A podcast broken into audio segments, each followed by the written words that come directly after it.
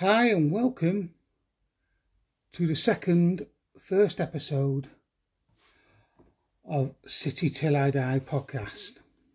Now, um, the reason I say it's a second of the first is because I did some previous ones before and I wasn't very happy with them.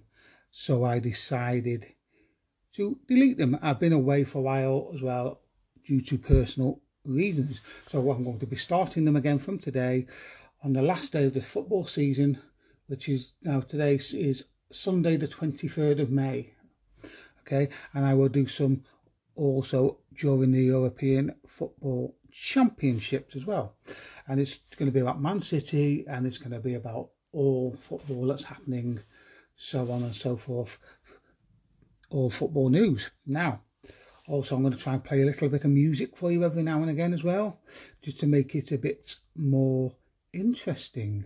Okay, give you a bit more. So I'm going to start off with a little bit of music for you to start off. I hope you enjoy it. Um, anybody can guess who the artist is, please feel free to leave comments below.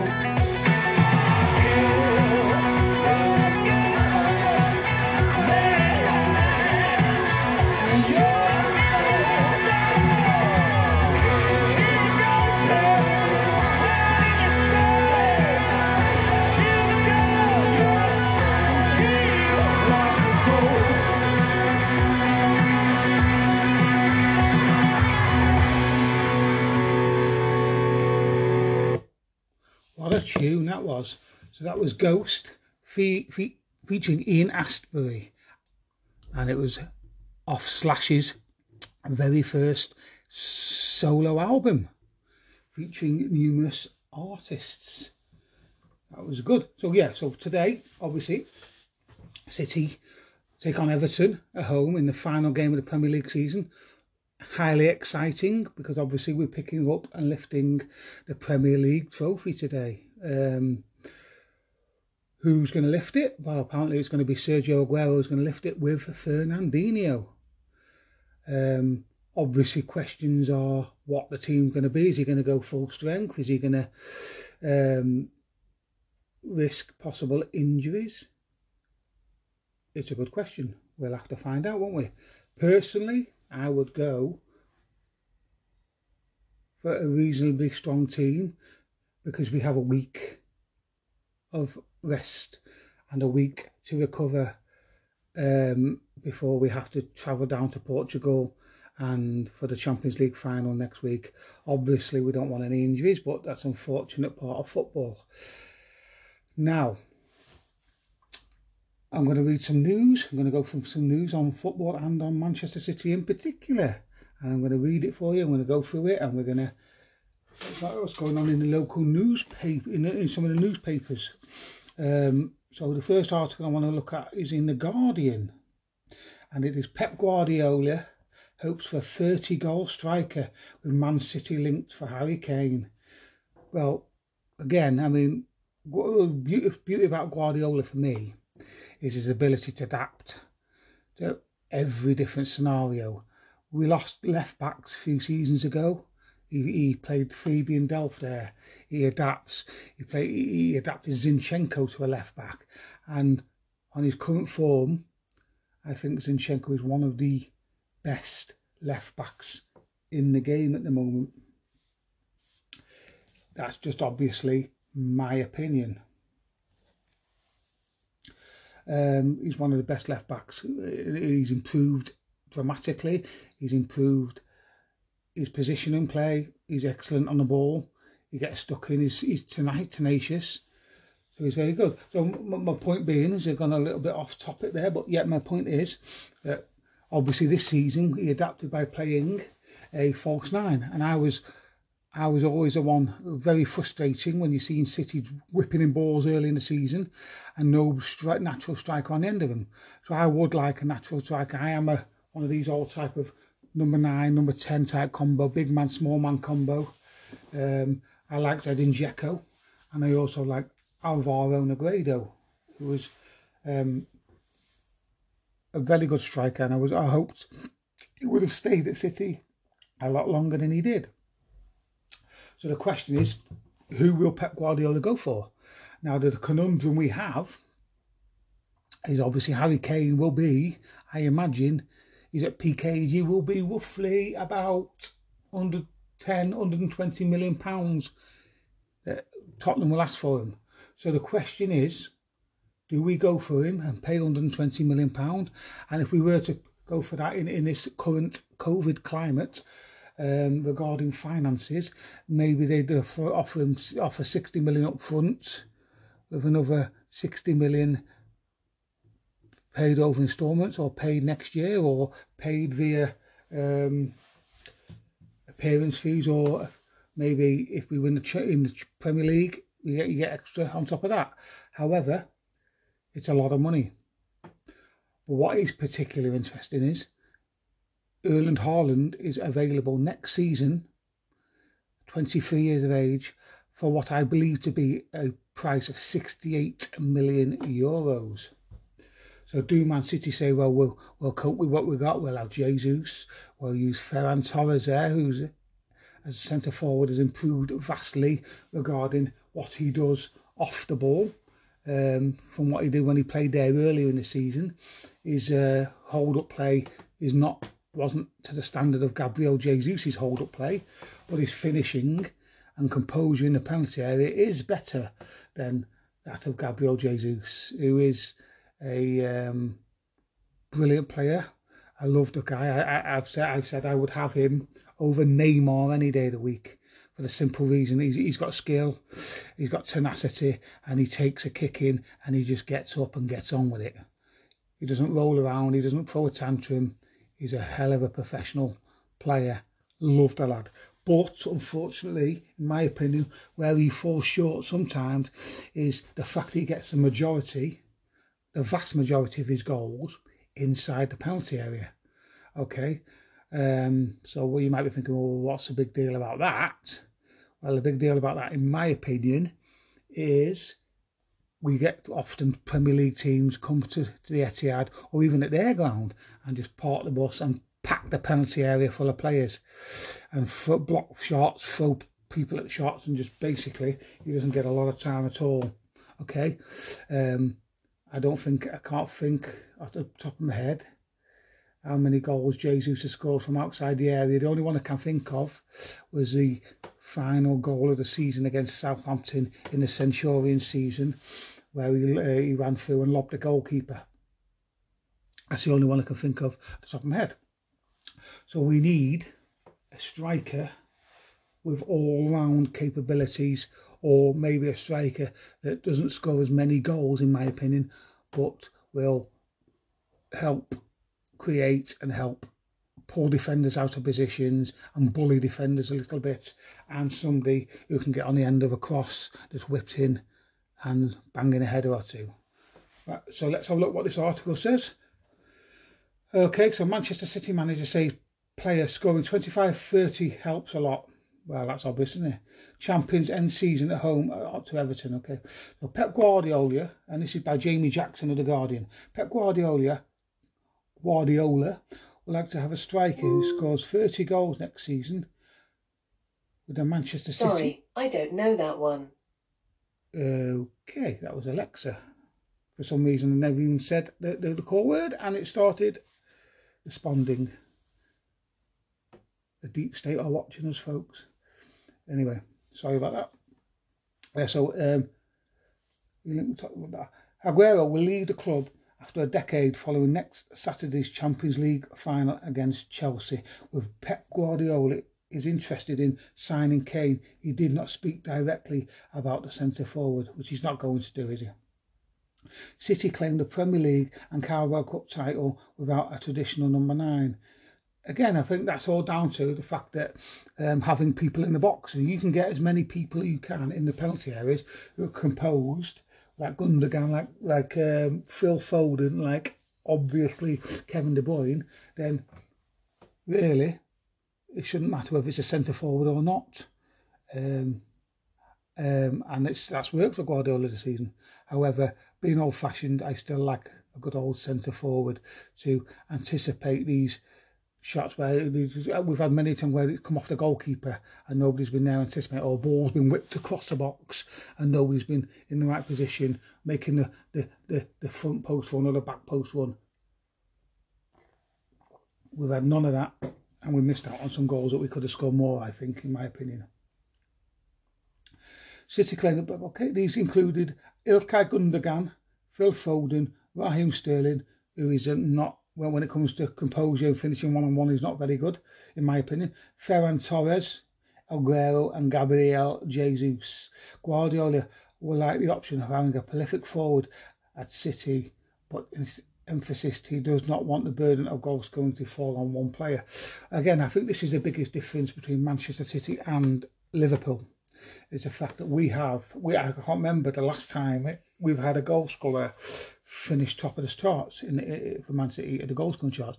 We always spread our goals out throughout the whole of the team, and I think that has given us a unique advantage um, in in the Premier League seasons regarding you know goals. Nobody knows who to stop because anybody is capable of scoring goals. Even our centre halves have come up with goals this season. Um, also, I think what they forget to mention, they might mention it further in the article, is that we've got Liam Delap coming through next season. So depending on how Guardiola rates him, I think he will be training the first team. So he could be a possible signing, which is why I I would like Harry Kane, but I don't think City will pay over the tops unnecessary fees for Harry Kane.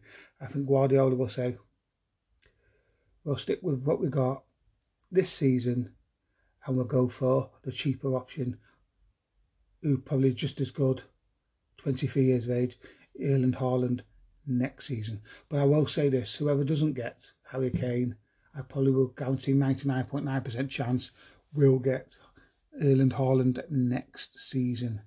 Okay. I would love to have a guy who scores 50 goals, he said before City's final game of the season at home to Everton on Sunday. I would love it, but the same, I don't like just to have all the pressure on one player. Even at Barcelona, Lionel Messi scored more than 50 goals ever, every season. But in that team, for example, in our first season, Samuel Eto'o scored a lot. So also I've, I've heard people say why Guardiola might not go for Harry Kane this summer or Haaland because we don't need a striker because we play with a false nine. Guardiola, like I said before, adapts. Okay, if he has a striker, he gets a striker, he will slightly change the way he plays. He's, he has used strikers, like I say, he's used Messi, he's used Eto, and at um, Bayern Munich, he had one of the best in Lewandowski as well. He will use strikers, he will use them, he just likes them to work hard off the ball, he likes them to drop deep as a deep lying forward, uh, link up play, hold up play, and he likes them to you know, be very, very versatile, okay? Which I think Harry Kane is and Erling Haaland is. Guardiola, to win titles, especially the Premier League, the statistics speaks for themselves. You need at least three guys scoring more than 10 goals, 12 goals, 15 goals to be competitors, and which is what City have. But when you have a guy who scores 25 or 30, it helps a lot, obviously. We will try due to the way we play, to have everybody involved in scoring goals. The more players we have with this ability, quality, the better we will be. And again, this that is proved. I think over the over the um, five seasons Guardiola's here, we've had so many different players contributing to goals um, that um, I think that's why we've been so consistent in all competitions. Aguero, who faces a late fitness test to be available on Sunday, uh, has recalled his most famous goal, the winning game, the winner against Queens Park Rangers on the final day of the 2011-2012 season, after 93 minutes and 20 seconds to win City the title. It's the best memory that I will have in my head, said the Argentinian. I don't think it will happen again in another country or in this one. It's not something that can be repeated. I don't know if it was the best goal ever because it was just another goal, but it was the best moment of my life every time I watched the goal. With my friends or my son shows it to me and I watch it with my family. It seems as though it was last year when actually a lot has time has passed. And next season, next year, which is it will be the 10th anniversary of that famous incident. But I will always remember this goal like it was yesterday. It was just so crazy.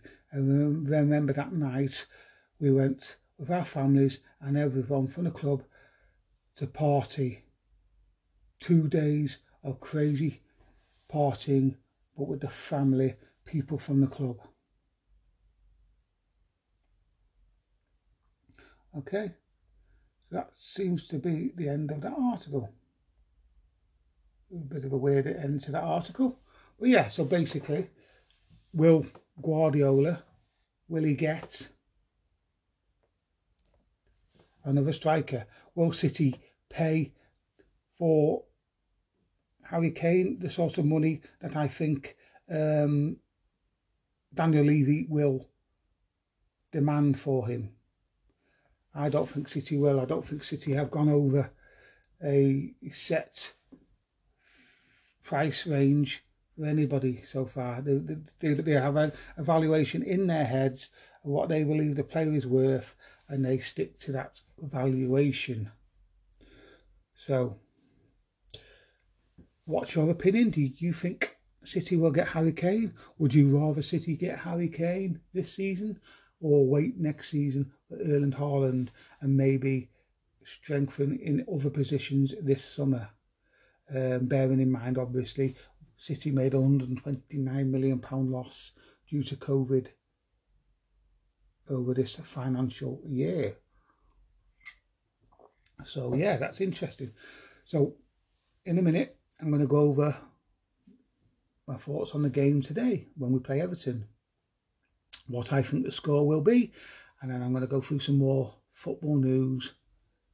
But first, I am going to play you one more, and one more, another song, and obviously, um, this is a bit of a motivation, hopefully, for City today, and everybody should know who this song is and who it's by.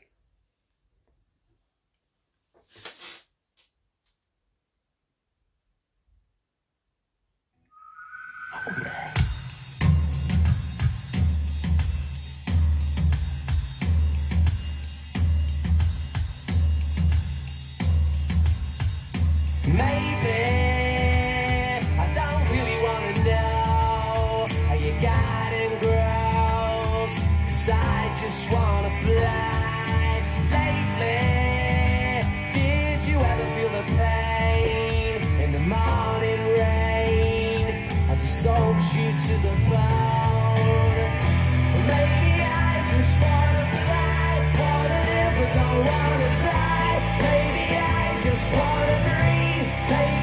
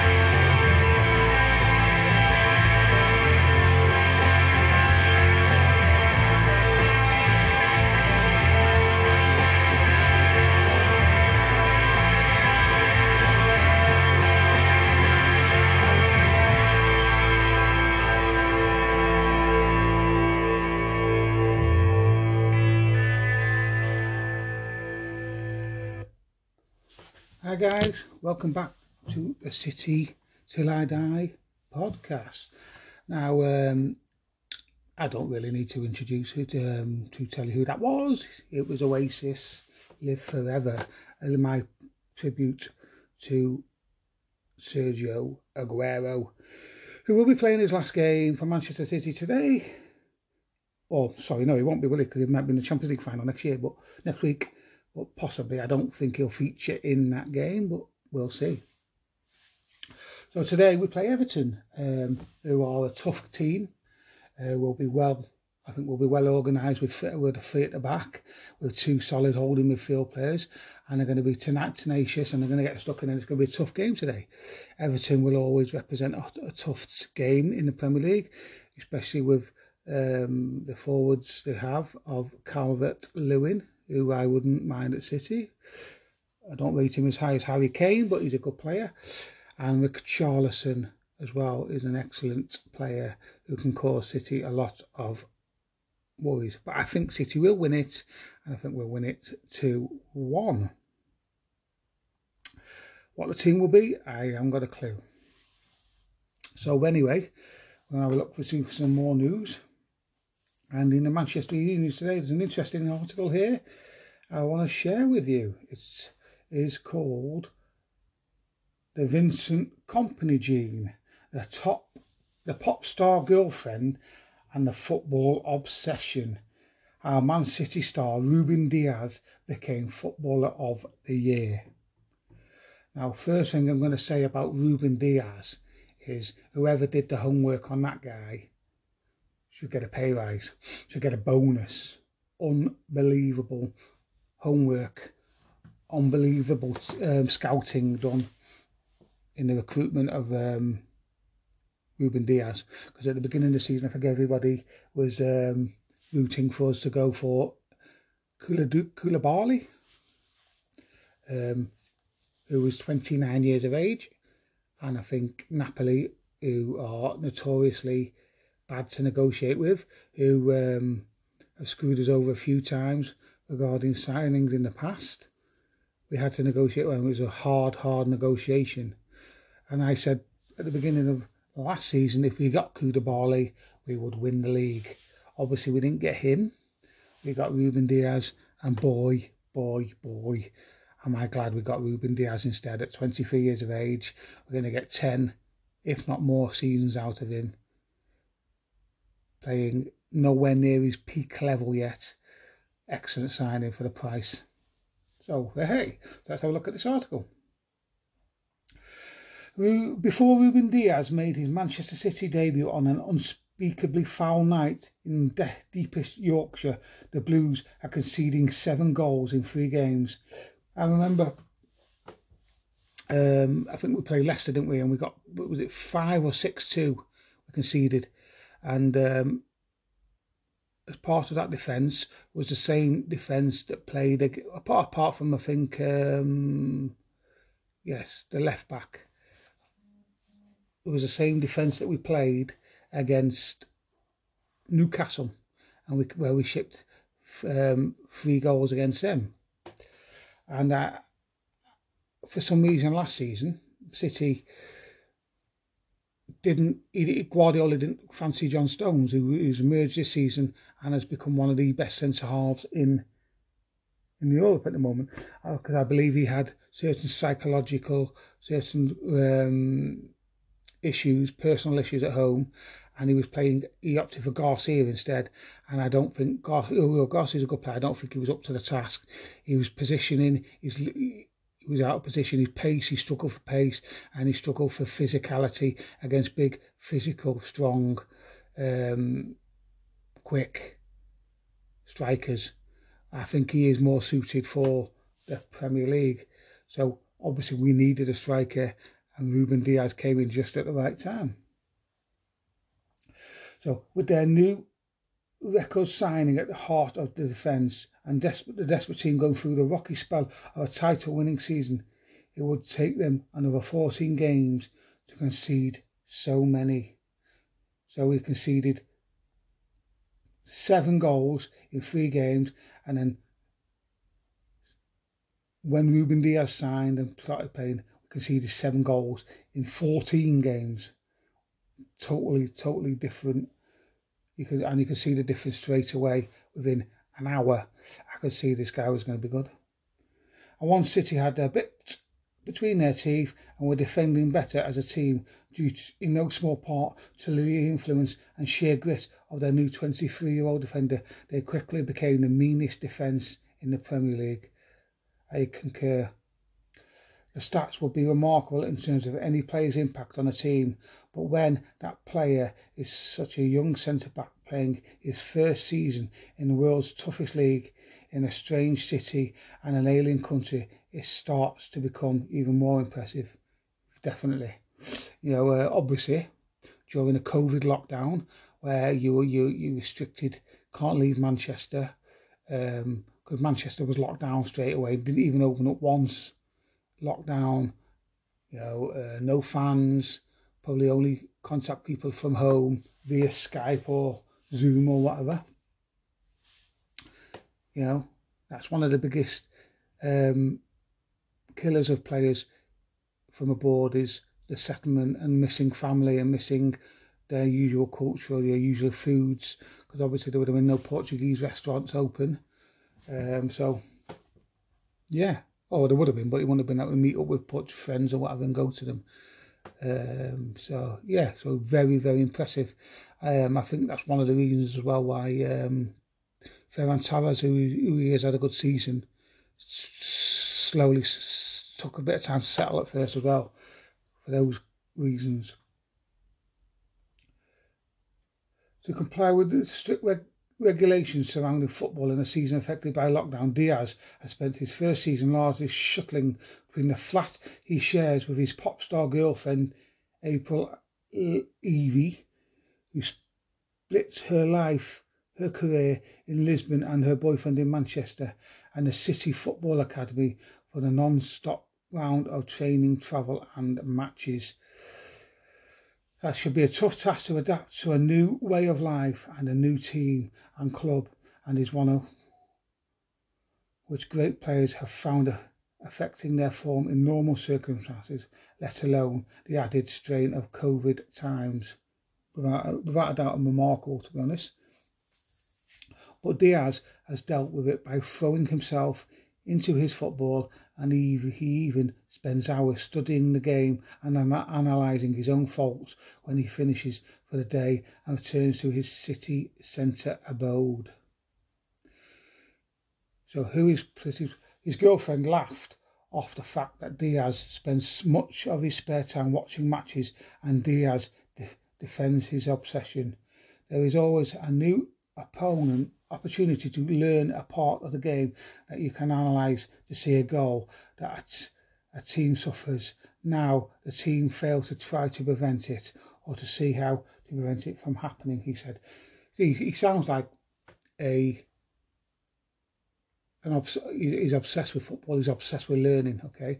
And in any art, in any you the more you learn, the more you put into it, the more time you spend analysing, the better you become you know, um, one of my idols, the greatest ever martial artist in the world, in my opinion, Bruce Lee, forever, forever, every day, didn't stop and say, I am as good as I can be.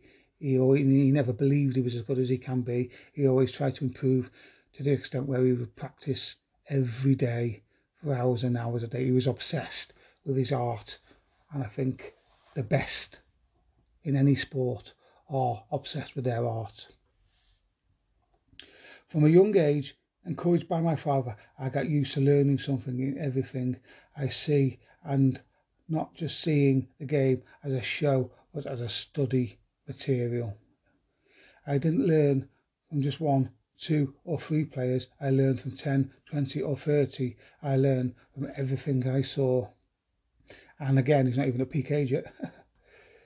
That dedication has paid off handsomely, with Dias being a comfortable winner of the Footballer of the Year award voted by the country's football writers ahead of Harry Kane and teammate Kevin De Bruyne. The Portugal international is the first defender to win the award since Liverpool's Steve Nicol in 1989, and the only the fifth player after Don Revie, Bert Trautmann, Tony Book, and Raheem Sterling. So they're after the fifth City player, which baffles belief when you think about it. Absolutely baffles belief that David Silva's not on that name. Sergio Aguero's not on that list. Yaya Toure, after a season of absolutely ripping the Premier League to shreds with over 20 goals and assists in a season, is not on that list. Unbelievable. Replacing Vincent Kompany was clearly City's biggest priority last summer. Their vague efforts to keep track of Liverpool's title surge were hammered by a defence that was vulnerable to counterattacks at crucial moments in key games. Yeah, I always said that. The the, the teams there was a last season there was a there was a um, what was the word I'm looking for? There was a notable pattern of teams coming to the Etihad playing five at the back, packing the midfield, and the two strikers would come back and drop deep, okay, and they would become extra midfielders, and they would drop on to Rodri, and press him and lose a ball. So in transition, when the ball transitioned very, very quickly from, from us in possession to them in possession, City struggled and we had no organisation, we were everywhere. And that's where a lot of the teams got their goals against us by by forcing us into errors, which is why Liverpool was successful really, because that's their, their main style, forcing us into errors and scoring a lot of goals. And I said a lot of our goals last season came from us making errors. Okay? And that is, you know, changed dramatically this season. But it also lacked a voice of authority at the back. John Stones was suffering with his own problems, which I mentioned earlier. Aymeric Laporte is a singular individual, and even club skipper Fernandinho stood in admirably when Laporte was injured. He's not a defender. No, he's more of a a um, regista who chases the ball about, wins balls back all over the pitch, aggressive, and um, that's his so, so sitting in one set rigid position is not Fernandinho's strength in my opinion and he does give away a lot of tactical fouls which we are obviously are detrimental to us when he's in the central half central defensive position as opposed to higher up in the midfield area. Um, Dias came from Benfica, a big club in its own right, but one which operates in a league that simply does not have match to match jeopardy of the Premier League, never mind the relentless momentum of English football. But it was organising and inspiring from day one, and by throwing his body on line to effect blocks and tackles, memorably putting his face in the way of Ander Herrera's power driver in the Champions League semi-final against Paris Saint-Germain. That kind of bravery has rubbed off on his teammates, and City are now not only better in terms of their back four, but they defend better as a unit. Perhaps the best attribute, sorry, Perhaps the best tribute paid to Dias came from Gareth Barry, now a TV pundit, who has a, was a teammate of Kompany, who was the same age as Dias, and now when the midfielder moved to City from Aston Villa. Is that true? Okay. Barry admits he was hook shocked by Kompany's maturity in the dressing room when they first met. Whenever you speak to someone about Dias, the first word they mention is leader, which is what Vincent Kompany was, said Barry. Vinny was a huge miss last season and he was always going to be a tough to replace. Even in the locker room, he was a big, big miss in my opinion. The game in which I've seen City has been Seen City has seen, been in a stadium with no fans, and the players you can hear is Ruben Dias. The show, this that showed the whole the role he has taken on himself, and it was needed. Not only is he talking a good game, he was producing great performances. The City defence looks strong now, and he's a huge part of that. He also seems to have mm, had a big impact on John Stones' return to form as well. I'm sure he will get the Vincent Kompany comparison regularly now, but it reminds me of when I first walked into the, the City dressing room. I didn't know much about Vincent, but he was 23 at the time, and speaking to him was like speaking to a 20 year old. It was a surprise. I was thinking, who am I speaking to here? That stuff is born into you, the character, your leadership. Now, Dias is a central figure as City, as City heads into the season climax. He has already received an individual award, a rarity for Blues players, which lift the Premier League trophy on Sunday and then be at the foremost forefront as City head to Porto for next week's Champions League final. Well, that's that article. And I believe City next season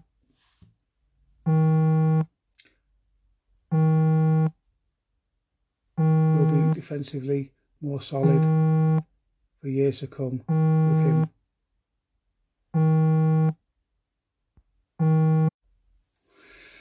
Yes, I had a bit of an interruption there, um, but yeah, we're back. So now I'm going to play you one last tune and then we're going to finish off. I'm going to go for a little bit of other footballing news from other clubs and give you my opinions on them. So the question is, what tune am I going to play next? And is it going to be something everybody will enjoy? And I think it will be. Because who doesn't love a good bit of rock and roll? Um, now then.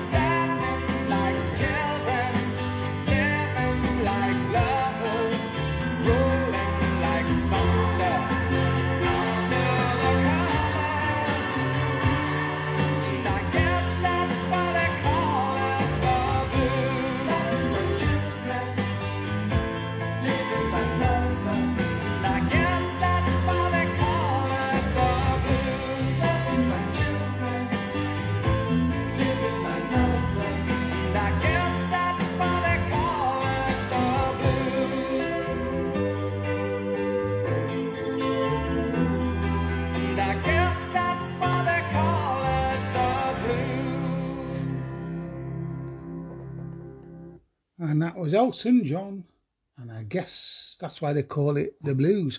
And that song perfectly, um, it perfectly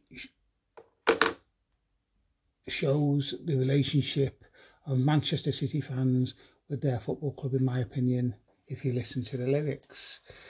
Uh, okay. Now, we're going to a bit of other football news now from other clubs. And um, this headline from Flipboard Watch Luis Suarez scores a winner to secure a Liga title for Atletico Madrid. So Atletico Madrid have won their first title in a, many, many years and have won La Liga title. Very, very interesting. Um, what will this mean for the other big two clubs in Spain? Will it mean Ronald Koeman is dismissed? Will it mean Zinedine Zidane dismissed? With both clubs not doing very well in the Champions League either. The only other issue they have though is, unlike previously, they have uh, don't have the funds in order to pay for a big manager and to bring in big players. So they might have to stick with what they've got. But it does go to show how those two have fallen away so much, Real Madrid and Barcelona, that Atletico Madrid, who are a club with not the budget, but have an excellent manager, has come through and won the title in Spain. So well done to Atletico Madrid. Now, few more articles on Sky Sports. Merson says expect a drama filled final day. Well, hopefully. Papers Man City made Kane inquiry in January. Okay, so that's an interesting one. I'll have a look at this one. Uh, da, da, da. Star on Sunday. Manchester City made an inquiry for Harry Kane back in January, setting the wheels in motion for the English skipper to go public with his desire to leave this summer. Okay, that doesn't surprise me. I think he had it planned for a while. He uh, and obviously he must have spoken to the representatives of other clubs in order to know that he has a chance that they want to sign him and there's a good chance of him going to go. Otherwise, I don't think he would have uh, put in a transfer request. Okay, Bruno Fernandes is on the cusp of signing a new £200,000 a week Manchester United deal. That's interesting. Bruno Fernandes definitely one of the best um, signings Manchester United have made in a long time. He totally transformed their season and um, they're a totally different team without him. £200,000 a week when you think that they paid Alexis Sanchez, what was it, £350,000 a week for sitting on the bench? I'd have thought he'd have wanted more than that, to be honest, but there we go. And the Sunday Times, Manchester United are ready to compensate Harry Kane for lost earnings at Tottenham Hotspur should the striker be forced to make a written transfer request to leave the North London club this summer. Manchester United are going to compensate. That's what Man United do. They pay, they will pay happily big money for these um, for players, especially if it means stopping them from getting them from City. Um, however, where's the money coming from for all the clubs, to be honest? And this COVID restricted financial times. Sunday Express. Jadon Sancho loves the prospect of joining Manchester United summer, having already agreed personal terms with the club with the view of a 12th home. United are going to get Harry Kane, they're going to get Jadon Sancho, they're even probably going to get Messi, who is being quantum leaped back 10 years at the age of 22. I mean, come on. Uh, United are going to get everybody according to the, these headlines. Chelsea have reportedly set their sights on one of Monaco's most prized assets in young midfielder Aurelien Tchouameni. Yeah, can't pronounce his name. The Mail on Sunday. Patrick Vieira has made a stunning intervention as he backs Daniel Ek's 1.8 billion Arsenal takeover. So the Premier League is set to for talks with players at the end of the season to decide if they wish to take the knee again next season. That will be interesting when the fans are back in, whether um, fans will accept it. Because uh, yes, where everybody stands against racism in all forms, um, a lot of the protests were for Black Lives Matter, which a lot of people believed were a political um, were, were, were politically motivated, and uh, obviously political statements are not supposed to be allowed within football. The Premier League's 20 clubs are expected to split slightly more than 2.5 billion in central funds and prize money for the 2020 2021 season. It's very interesting as well. Okay, when they say, I hear a lot about financial fair play and um, teams like Tottenham can't afford to pay this, can't afford to buy that, or Liverpool even don't spend that much because they can't afford it. Now, take COVID that COVID situation out of it. On normal circumstances, Liverpool are one of the biggest earning clubs, revenue-wise, in European football. Okay, um, if you think about that, for guaranteed 100 million pounds just for finishing bottom, you cannot tell me that Liverpool cannot spend 100 million pound in a transfer window. Uh, I, I don't believe that one second. Okay, what I do believe is that they don't want to spend it. They want, uh, obviously, the, the owners are businessmen. They want to create dividends. They want to make profits.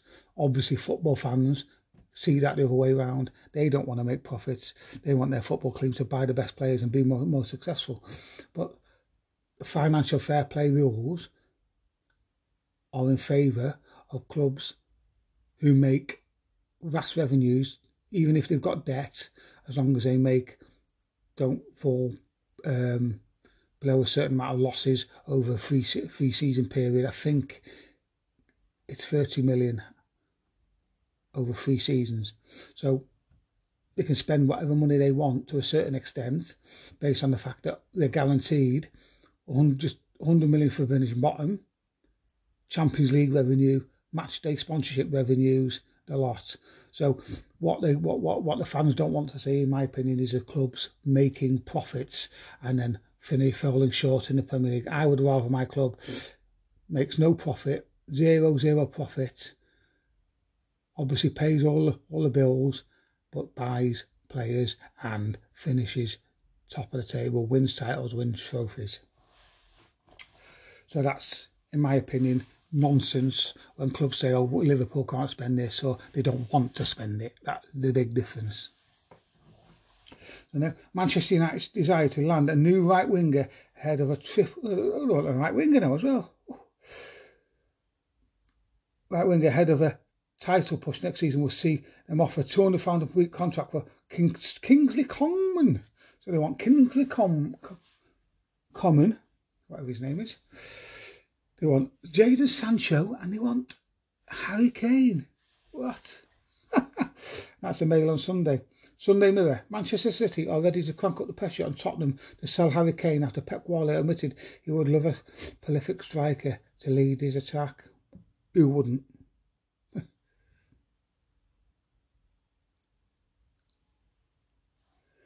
okay, uh, so I think that's about it really.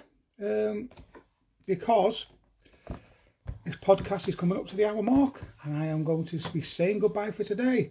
So hopefully City will go out on a high today, win the game against Everton, we'll lift the trophy and next season, next week, I will do a podcast later in the week regarding the Champions League and the Champions League final. So I'm glad you've enjoyed it today. Hopefully City will finish Premier League title uh, finished by the end of next week as Champions League, Premier League, and Carabao Cup winners. Have a good day, thanks. Love you all. Please subscribe. Please, please, keep watching. Love you all. Goodbye and see you next time. Hello, guys. Welcome to episode two of the City Till I Die podcast. It's Friday, the 28th of May, and tomorrow is a big day. Manchester City's first ever Champions League final versus Chelsea. And it's going to be nerve wracking. Um, I'm not nervous at the moment. I think closer to the time I definitely will be. Um, we're going to start off with a little bit of music for you. And this song I'm going to play is a tribute to Fernandinho, who played in the game against Everton in the 5 0 win when we lifted the trophy and was absolutely magnificent rolling back the years. I'm going to play this song for you and then we're going to go over my thoughts on the game and what the possible fixtures might, what the possible team might be. And we're going to go over some new what's going on in news headlights of sport, football as well. So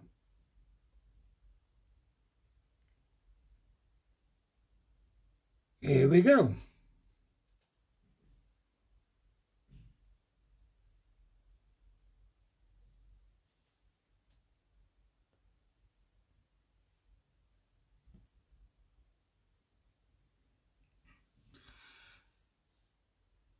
Anytime now.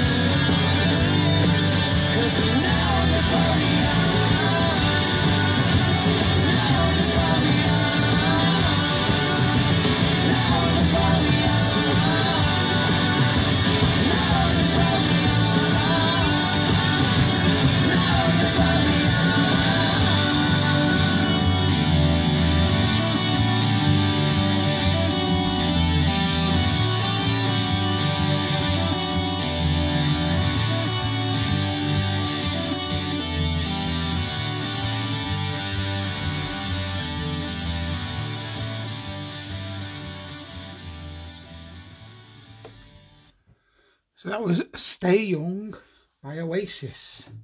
And that was in tribute to Fernandinho, who I'm hoping will play in the Champions League on on Saturday because of the form he's in at the moment. He's playing like he's 28 years of age, even though he's 36.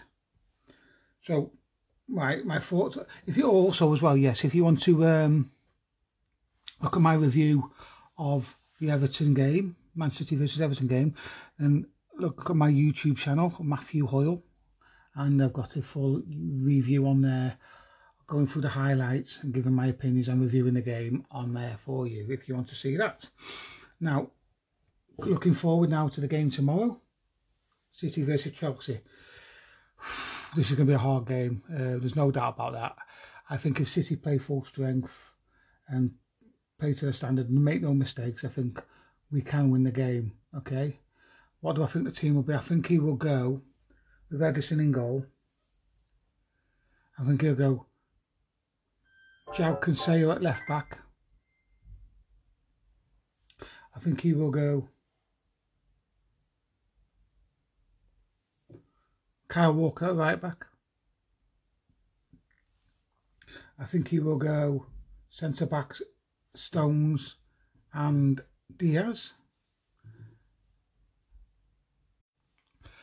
I think, um, yeah, I think I'd go for Fernandinho. I think he'll go for Fernandinho in the holding role um, because of the form he's on. I think um, Rodri is, is capable of making a few mistakes. He made a few where he's give the ball away in possession or he's he's pressed and he loses the ball and then City get caught in the transition. He's got a few times where that's happened to him towards the end of the toward the end of the season. So I think Fernandinho's got to play there.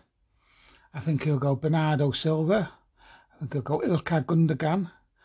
He'll on the left hand side Foden. In the centre of the forward will be the false nine, Kevin De Bruyne. And on the right hand side, Riyad Mahrez. Okay. Um, hopefully, I think at some point we will get to see Aguero come on. Um, even if we need a goal or not. Um, you know, I think he'll come on. You know, um, there's no nothing wrong with bringing him on, even if we're one 0 up or two 0 up, in order to get another goal. And I think obviously if he's not, if we if we're one nil nil, we need a goal, then bring him on anyway to get a goal. Makes perfectly good sense. So yeah, this will be a tough game. Fingers crossed. I think City can and will win it, but it's going to be nerve wracking. Now, what I'm going to do is I'm going to review some of the headlines regarding Man City and other teams as well. So this first one I'm looking to look at is in the Manchester Evening News. And it says Haaland breaks silence on future amid Manchester United and Man City transfer interest. Okay. There's Borussia Dortmund striker Erling Haaland has been linked with a move to Man United and Manchester City. In-demand striker Erling Haaland insists he has no problem with Borussia Dortmund, saying he won't be sold this summer. Which is again, so it's again they're going over what's already been told, really, aren't they? It won't be sold this summer. It will be more likely next year or summer for the buyout clause of 68 million pounds. That's why I think I can't see really anybody paying over the odds for Harry Kane this summer. Why would they pay over the odds for Harry Kane when you can just be patient and wait. Man United, for example, uh, signed Cavani on a one-year uh, contract extension. City can use Jesus, can use Torres, and maybe use Liam Delap. So those might say, well, we'll wait till next year and we'll get him for the for the buyout clause. The Norwegian has been linked with a move from the Bundesliga this summer with Manchester United and Manchester City both interested in the 20-year-old. Haaland has scored 57 goals in 59 games for Dortmund. That's phenomenal. And his goal scoring points have put Europe's grandest clubs on red alert, but Dortmund's hand has been strengthened after they qualify for next season's Champions League after a strong end to this campaign. Earlier this month, Dortmund's chief executive Hans Joachim Watzke said Haaland will remain at Dortmund player next year. This is a stance the player himself has no problem with and will let the club decide his future. And he will let the club decide his future. Well, I have a contract for a couple more years, so I am respectful towards my contract, he told Norwegian broadcaster Nent. Haaland is understood to have a release clause in the contract that starts in 2022, which would allow him to leave for a club for the club for 75 million euros next summer, which is roughly 68 million pounds, I believe. It's a no-brainer. It's a no-brainer. You know, unless you get, uh, if you get, why pay overpay for Harry Kane? Why overpay for Harry Kane when you can just wait? Man City didn't struggle scoring goals with a, without Aguero this season. We don't need to replace Aguero because we didn't struggle scoring goals this season, did we? And I think um, Torres will do a good job, and I think Liam Delap could do a job. So we'll see, won't we? I don't think will. They will overspend. They will get. They will have a, fee in mind for Harry Kane, they will say we'll pay that, nothing more. If not, we'll wait. Okay. And I think Haaland will be the man next season. Having made sure of a return to the Champions League and won the DFB Pokal earlier this month, he's looking forward to more goals and trophies next season. Like I said before, I'm a big fan of the Champions League, and I think everybody knows that. It was a relief to score that spot. It was really important. He said, "I am a single guy, a simple guy. When I lack something, I just want to have more." Like I said before, when I score goals, I always chase the next goal. I have big dreams. I just won my first major trophy, and it was a great feeling. So I want to win trophies. So again, pretty basic, but yeah, Haaland. It's going to be interesting. Haaland transfer. Um, do do we go for Kane? Do United go for Kane?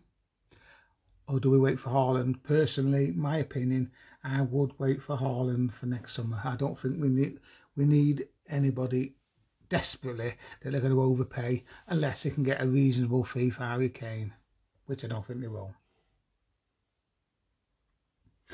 So the next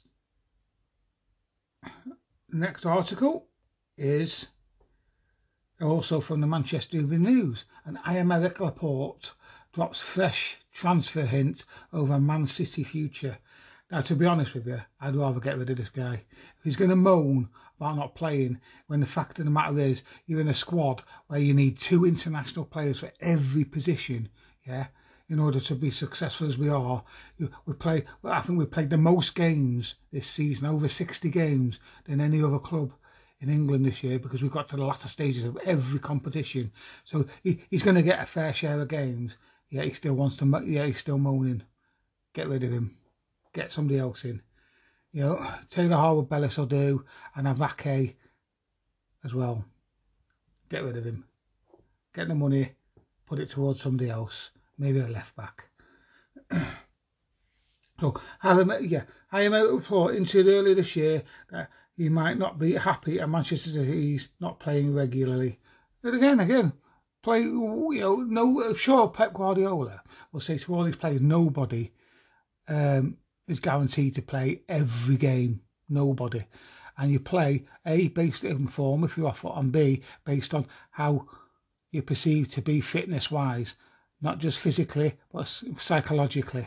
You know, if you played three games in in a week, then you'll be rested because that that that's that little extra percentage of having somebody 100% fit in comparison to somebody 95% fit. That extra one percent can make a hell of a big difference between you know in the in the games when it comes to winning.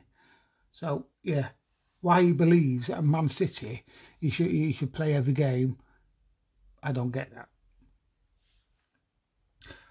I'm actually will have I'm actually he will be see what happens after the Euro 2020 tournament as he dropped another hint of his Manchester.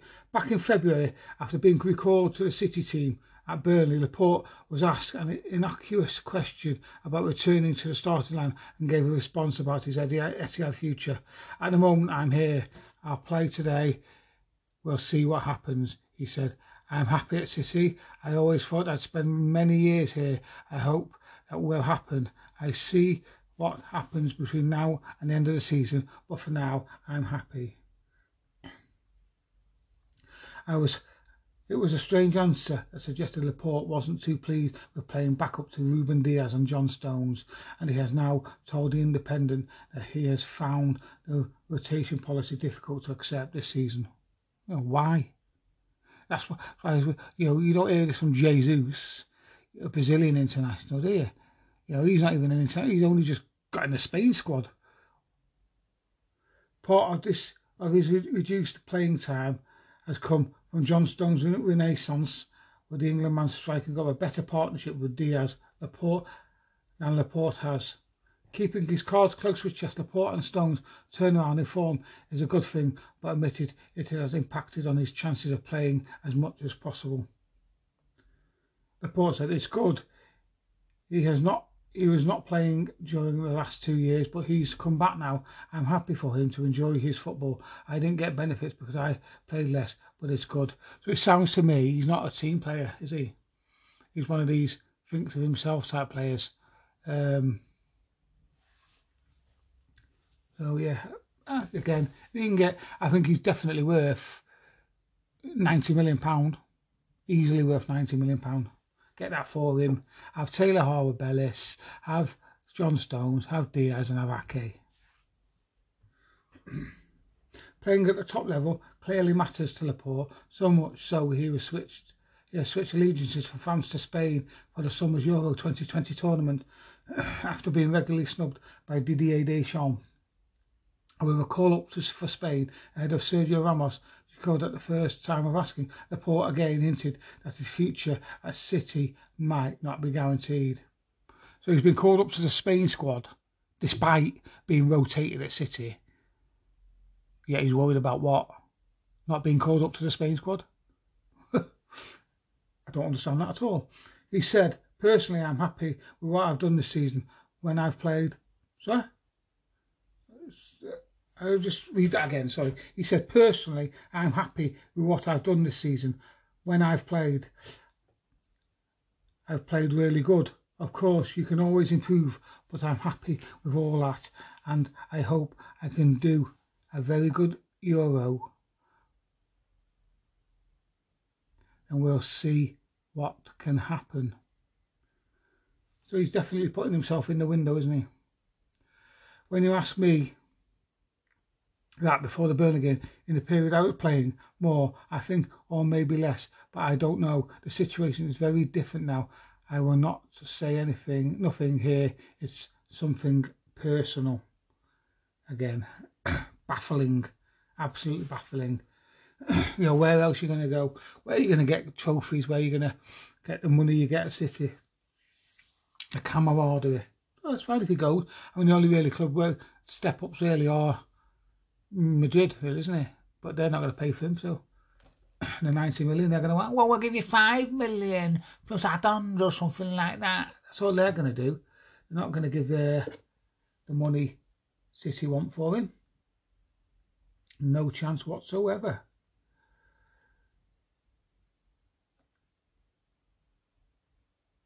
So, what else is up on here? Let's have a look.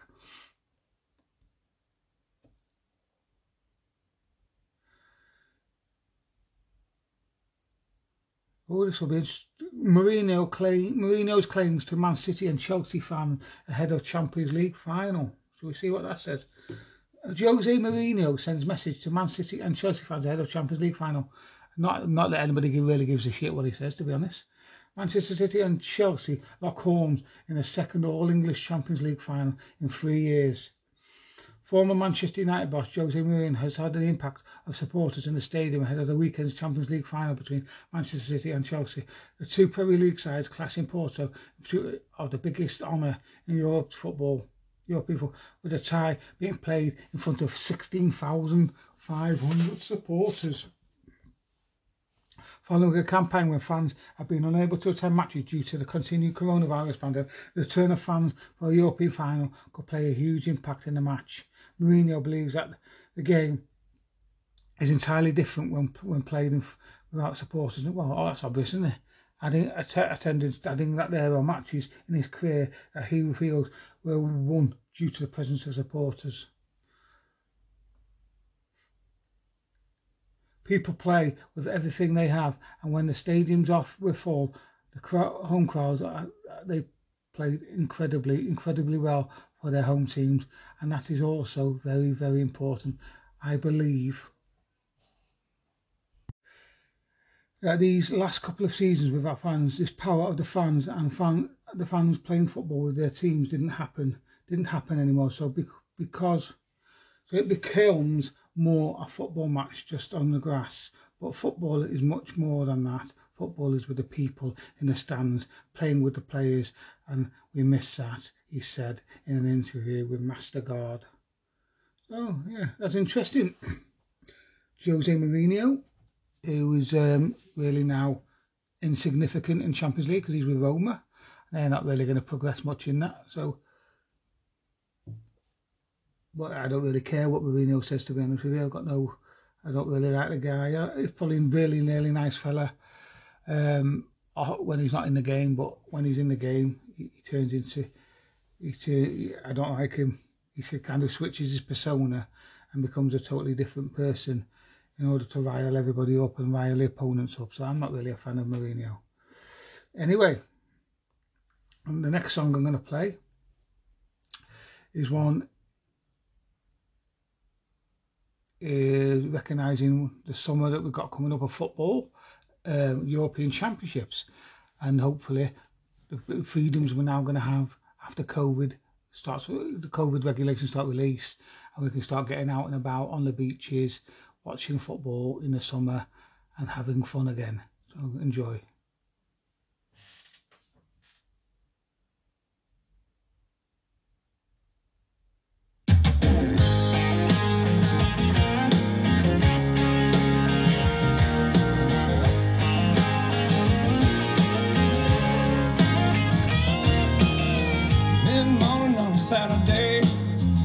my girls and we're skipping town. In my 67 442, got the rag top down. Hal Dean's on the radio. Ain't it funny how they sing along?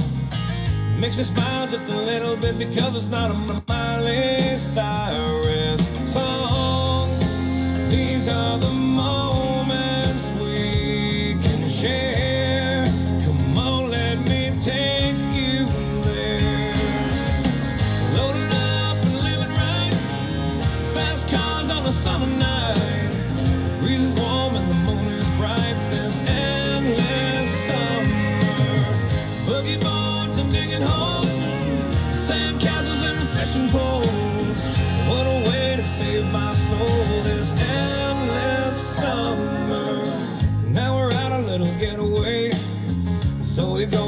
fishing poles. I can't think of any better way for us to cleanse our souls. Fresh striper on the grill tonight. Cherry stone straight out the shell. Just another day in paradise. Another story I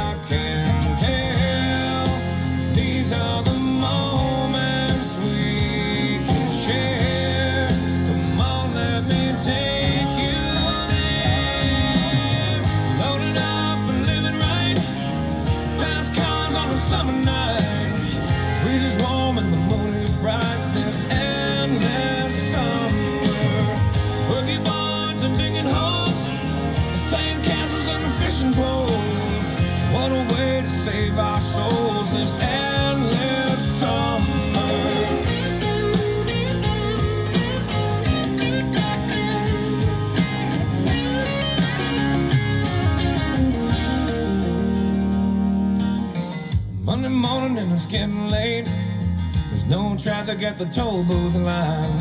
Hal Dean's on the radio, and my three girls know every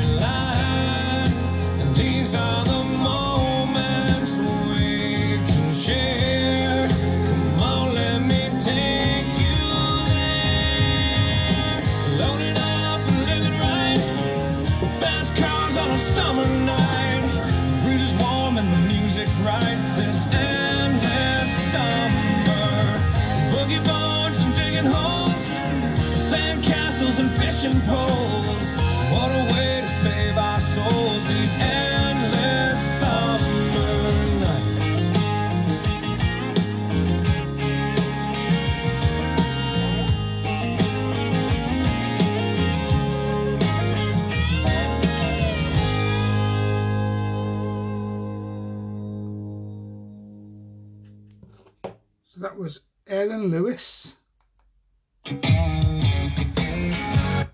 Endless Summer. Great song that. Now, I'm going to finish off with news around sport, around football from other clubs. I'm going to start off with um, Sky.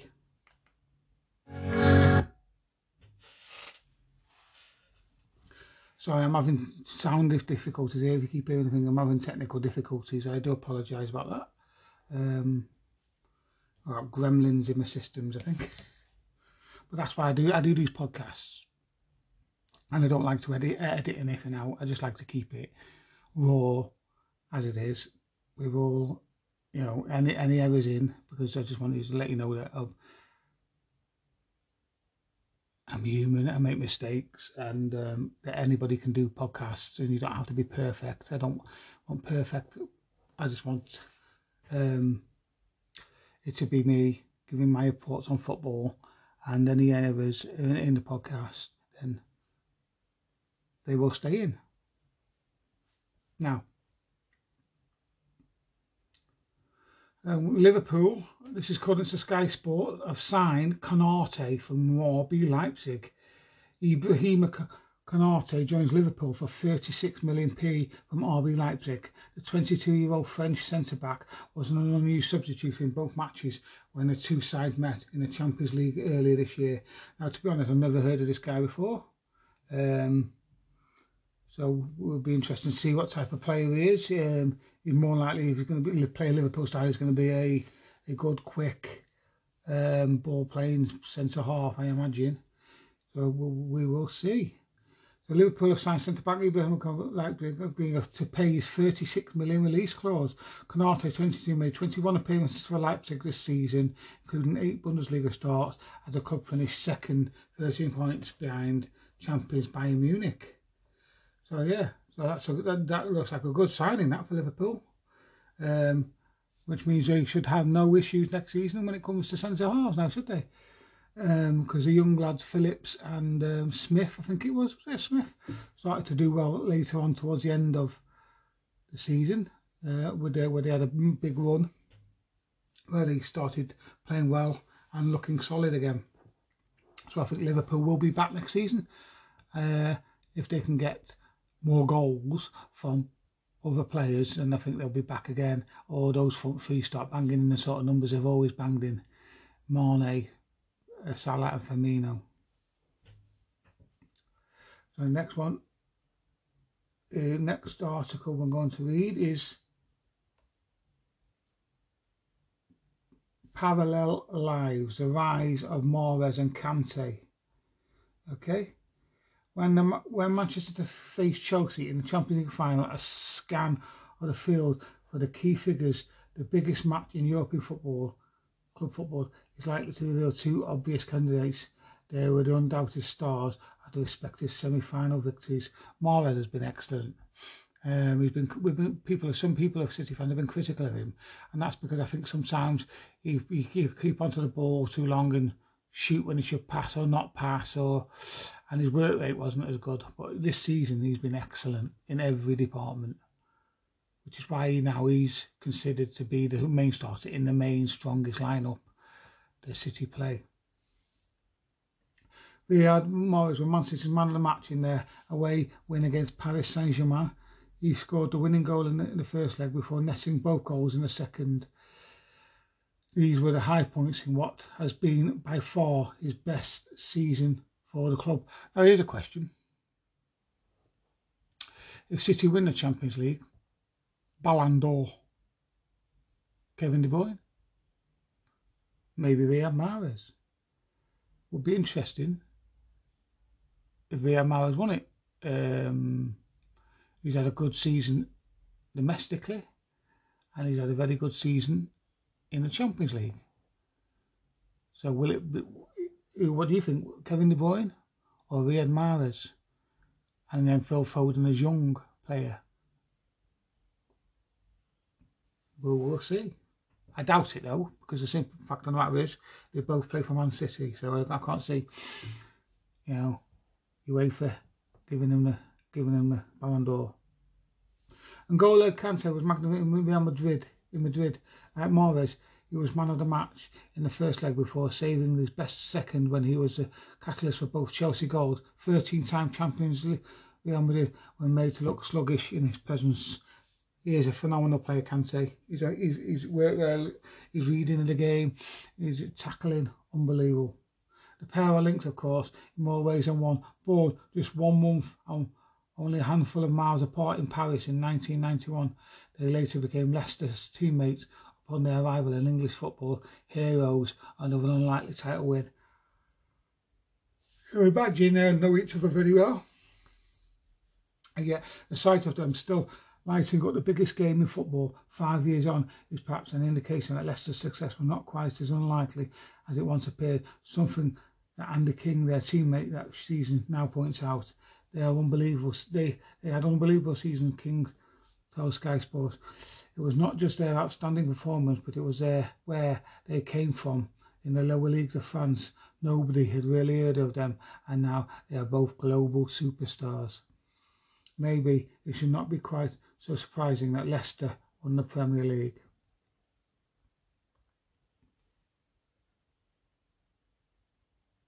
It was Mahrez who was the first to arrive there was little fanfare when he turned up at Leicester training ground in January 2014, a spindly figure just shy of his 23rd birthday. His efforts in France's second tier with Le Havre was certainly not been enough to register with his new colleagues in the championship. We signed for them in the championship. Fair play. I remember before the first training session, when everybody was like, geez, I don't know if he's going to be ready to play in England. Look how small and skinny he is. That was just from looking at his physique. We did not know anything about him. It needed only a matter of minutes for King and rest to reassess. After season one, everybody was saying, wow, this guy's unbelievable. Where have we picked him up from? He was a joke from the first day that he came in he flip-flapped someone. I won't name names I won't don't want to hang him out to dry, but you just had to burst out laughing. I had never seen that in a training session before. Did they know he would win the Premier League titles and maybe the Champions League? No, but he was always going to be a top player. You could see it from the first session.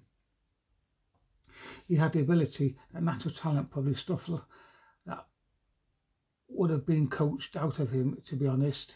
It had been picked up by Paris Saint Germain just with the way that the academy system wants people to play. He had the rawness, those cage football skills. His feet are some of the best in Europe. His first touch is magic.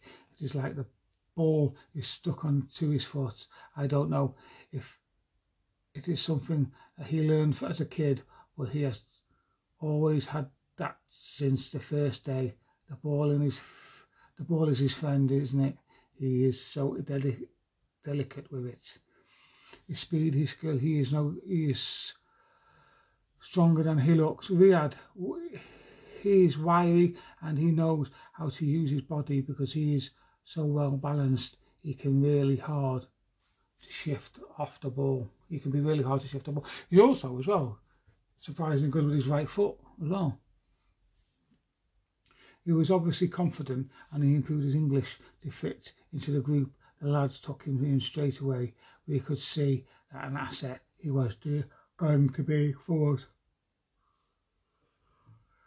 Mahrez was eased in. In fact, he was on the bench, which King, with King away to Leeds United before making his debut. King came on, Mahrez did not. Nigel Pearson is a really good man manager. He probably thought that was not the best time to introduce him into it, but it did not take long before the Algerian was making an impact. The equaliser against Blackpool in March stands out. It was what he we now know as his trademark rear Marvin. He cut in from the right and bent one into the far corner with his left foot Upon promotion to the Premier League, these glimpses began to increase in frequency as the campaign wore on. Unique goals explains King. That is what newly promoted teams struggle with a bit. They are the hardest thing to come by, the X Factor. That X Factor.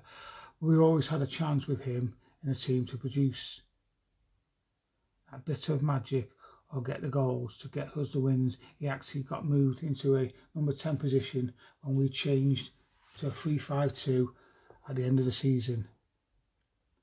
That was when he really excelled. He was uh, unplayable at times, and that is when everyone started to sit up and take notice of him. By the summer of 23, Mahrez was a different position inside, scoring four goals in Leicester's first three games of the season. He never looked back from there. He started like a house on fire, which gave him real confidence.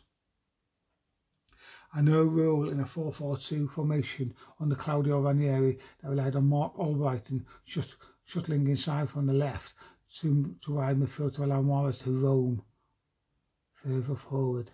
Riyad Mahrez could cheat a little bit. I'm not saying he did not work hard because he did, but you could almost leave him out of out there because you knew Mark would tuck in to make it a, it a midfield three on the side on the other side it worked brilliantly. The lads knew what knew that if they worked hard, he would produce those match-winning moments. He did time and time again. You're not kidding. He was brilliant. One special moment for King was a goal that he himself scored against West Brom. That March, it came after a delightful cushion pass from Mahrez, bringing the ball down out of the sky with ease he doesn't usually pass it in those situations, to be honest.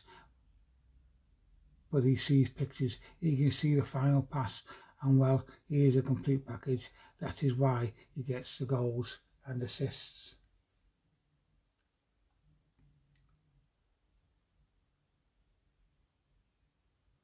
By that stage, Leicester were a formidable side and had owed much to the diminutive figure now feverishly patrolling their midfield Kante, a 5.6 million summer signing from Caen. 5.6 million pounds. Unbelievable. Had turned up at Leicester's training ground to be met by a similarly, similarly underwhelmed response. The first impression of N'Golo, who is this little lad who keeps walking around the training ground, he was there a couple of days before signing. I don't know whether he did not want to sign or if it was that there was talk Claudio wanted to sign somebody else. I think he did actually. He did, Claudio didn't want him. I think he was talked into it. He was in for a couple of days in the physio room, or you could see him at lunch in his normal clothes with his agent. You could come back the next day and he was there again but he still had not signed. You were like, is he our player? Nobody knew anything about him. It took him half an hour on the pitch to show that he was a serious player on our hands. You have you will have seen the memes and heard all the jokes about them by now.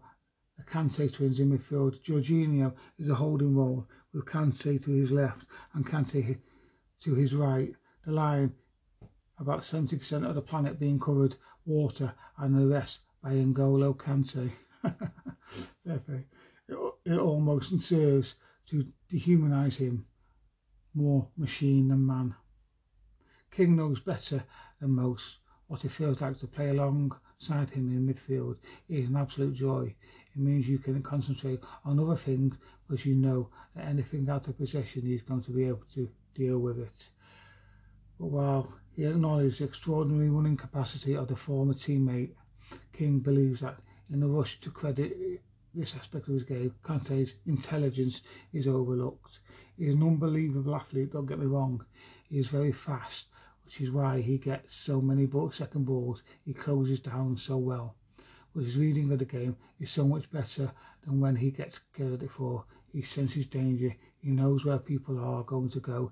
He anticipates it. He's outstanding, and that is why it looks like he is going to doing so much running.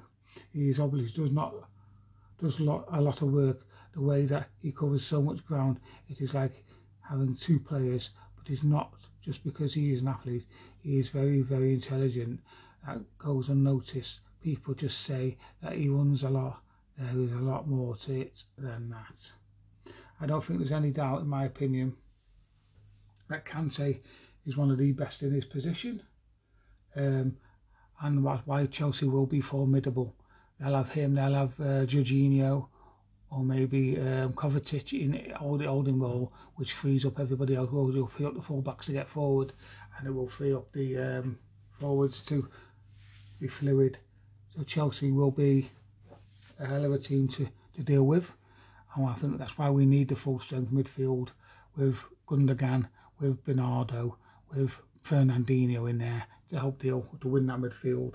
But I think we played Chelsea twice this season, and we haven't dominated them for possession in either of them games. Even their game we won at Stamford Bridge, we didn't dominate them for possession, and that is mainly due to, I think, N'Golo Kante. So yeah, so that's um,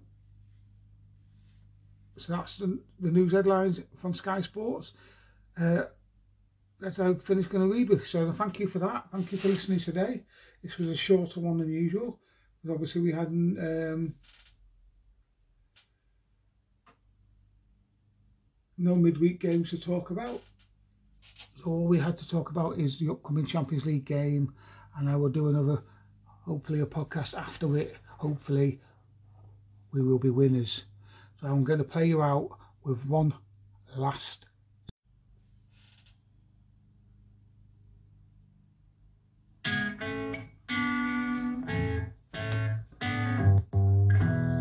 Thank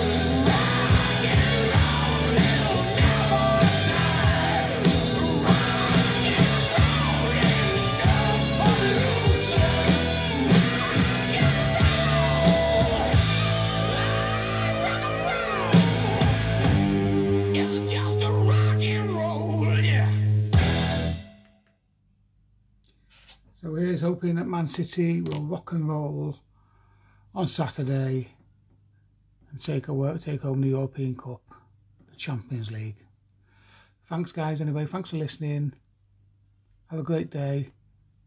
Stay safe and enjoy the game. And if you go in, be safe. Thank you. Love you all.